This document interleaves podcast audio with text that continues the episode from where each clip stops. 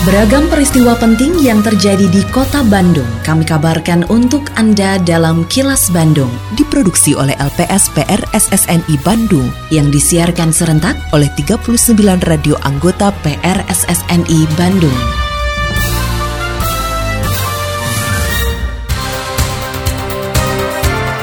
Sejumlah informasi aktual kami hadirkan untuk Anda dan inilah informasi utamanya. Bandung Calendar of Event 2023 untuk mendorong ekonomi daerah. Tekan inflasi, pemerintah kota Bandung kampanyekan Don't Panic Buying. Pemerintah ajak semua pihak menjaga dan memelihara fasilitas di teras jam belas. Saya, Santika Sari Sumantri, inilah kilas Bandung selengkapnya. Dinas Pariwisata dan Kebudayaan secara resmi meluncurkan Bandung Calendar of Event 2023. Pada Calendar of Event 2023 memuat 10 top event dan 78 event pendukung sebagai wajah sektor pariwisata Kota Bandung yang diharapkan mampu mendorong ekonomi daerah. Calendar of Event 2023 juga menjadi sarana mempromosikan daya tarik pariwisata Kota Bandung sepanjang tahun 2023 mendatang. Saat menghadiri peluncuran kalender of event 2023 Kota Bandung, Wali Kota Bandung Yana Mulyana mengatakan penyelenggaraan event merupakan langkah penting untuk memulihkan ekonomi daerah di masa pandemi. Oleh karena itu, Yana optimis kalender of event 2023 bisa menjadi alternatif bagi wisatawan dari negara-negara yang tidak terlalu terpengaruh resesi global seperti di Indonesia. Yana juga berharap kalender of event 2023 dapat menggali potensi lokal dan memberikan manfaat bagi masyarakat, sekaligus kesan dan pengalaman yang terbaik bagi wisatawan. Kita launching kalender of event tahun ada 10 event unggulan. Tidak berarti event yang akan dilaksanakan oleh pemerintah Kota Bandung itu hanya 78. Tetap membuka ruang bagi event-event yang mungkin nanti dianggap itu bisa jadi bagian rangkaian dari kegiatan event di tahun 2023.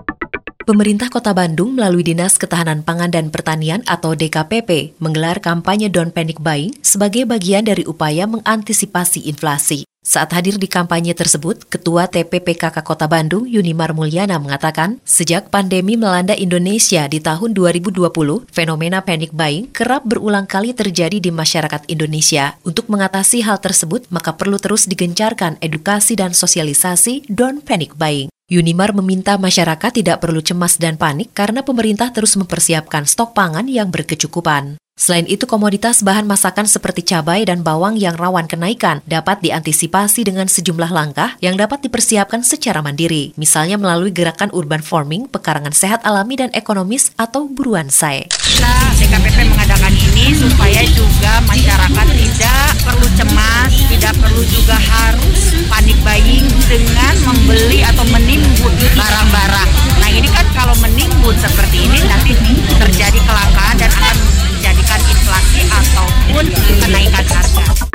Pemerintah Kota Bandung mengajak para pedagang kaki lima atau PKL di teras Cihamplas untuk bersama-sama menjaga keamanan yang ada di fasilitas tersebut. Kepala Bidang Usaha Nonformal Dinas Koperasi dan UKM atau Diskop UKM Kota Bandung, Evi Oktavianti mengatakan, ajakan tersebut disampaikan terkait banyaknya tangan jahil yang merusak fasilitas teras Cihamplas. Masyarakat juga diimbau turut menjaga dan merawat salah satu ikon Kota Bandung tersebut agar nyaman dan aman dikunjungi. Menurut Evi, untuk menjaga ketertiban dan keamanan teras Jamplas, Diskop UKM Kota Bandung juga mengajak kerjasama dengan aparat kewilayahan setempat. Nah ini untuk penjagaannya kemarin ada permintaan juga dari tim di PKL bahwasannya minta dikunci karena ada beberapa pintu yang rawan untuk merusak gitu. Nah ini masih dibahas dalam arti ini fasilitas umum. Kalau misalkan dikunci takutnya nanti bukan fasilitas umum. Masih ada penjagaan contoh untuk toilet dan musola. Ini toilet itu karena keberadaannya juga harus dirawat. Jadi manakala buka baru dioperasi iya, si toiletnya. Nah kalau misalkan yang disampaikan bahwa CCTV ini memang kan rusak. Kemarin laporan dari uh, mudah-mudahan nanti sekarang lagi membenahi dulu WiFi. Jadi step by step mudah-mudahan sesuai dengan target nanti tahun akhir mudah-mudahan teras yang plus bisa ramai kembali.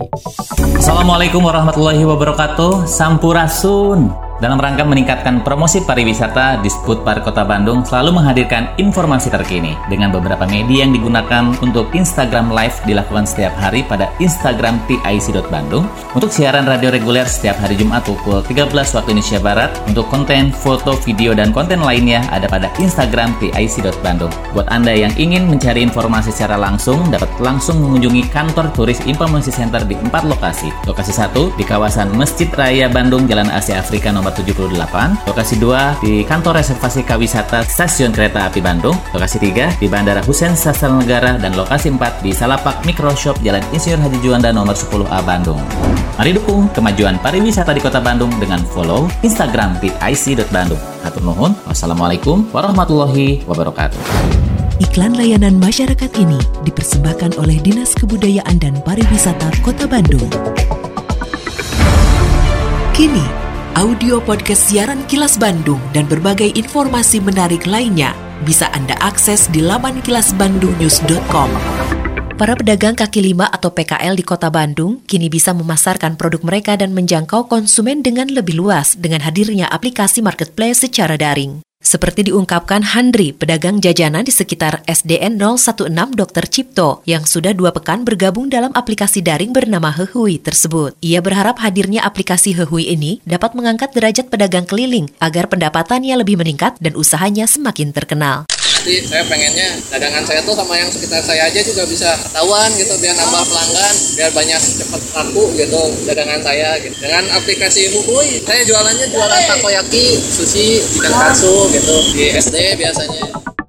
Direksi aplikasi Hehui, Bambang, mengatakan aplikasinya sudah diunduh oleh 50 pedagang keliling dan 200 konsumen. Sebagian besar merupakan para pedagang keliling juga warung di gang permukiman. Bambang menyebut pihaknya mengembangkan aplikasi ini untuk mendorong para pelaku usaha nano dan mikro, ojek pangkalan, dan usaha lainnya agar lebih maju. Pihaknya tidak ikut campur dalam transaksi antara pembeli dan penjual, namun hanya mendata aktivitas konsumen mencari pedagang. Menurut Bambang, awalnya aplikasi ini ditujukan bagi para pedagang keliling di kawasan Jalan Cicendo, Kota Bandung. Namun ia mengaku saat ini pihaknya sudah dilirik perbankan untuk mempermudah transaksi keuangan para pedagang.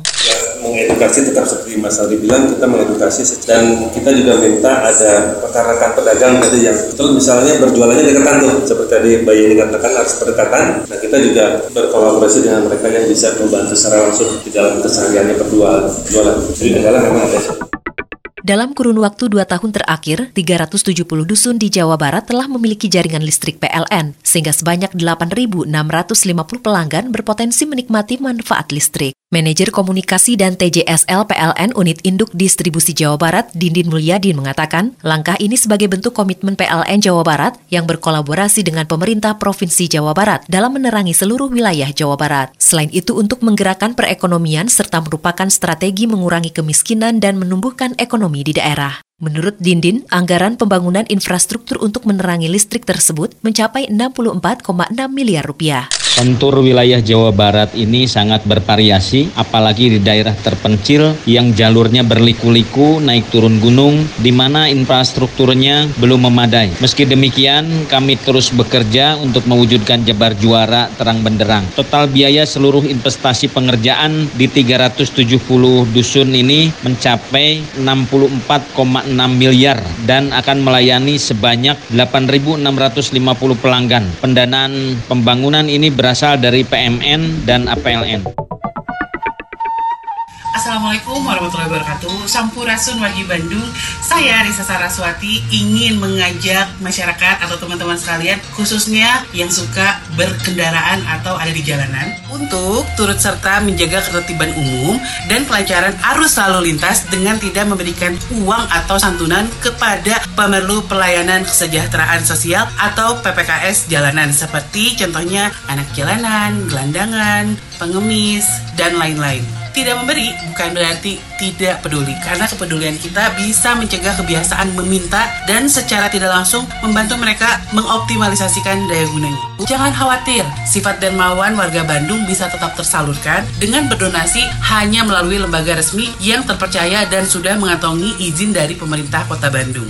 Saya Risa Saraswati, hatur nuhun. Wassalamualaikum warahmatullahi wabarakatuh.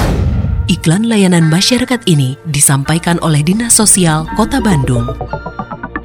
Tetap patuhi protokol kesehatan di masa adaptasi kebiasaan baru untuk memutus penyebaran COVID-19.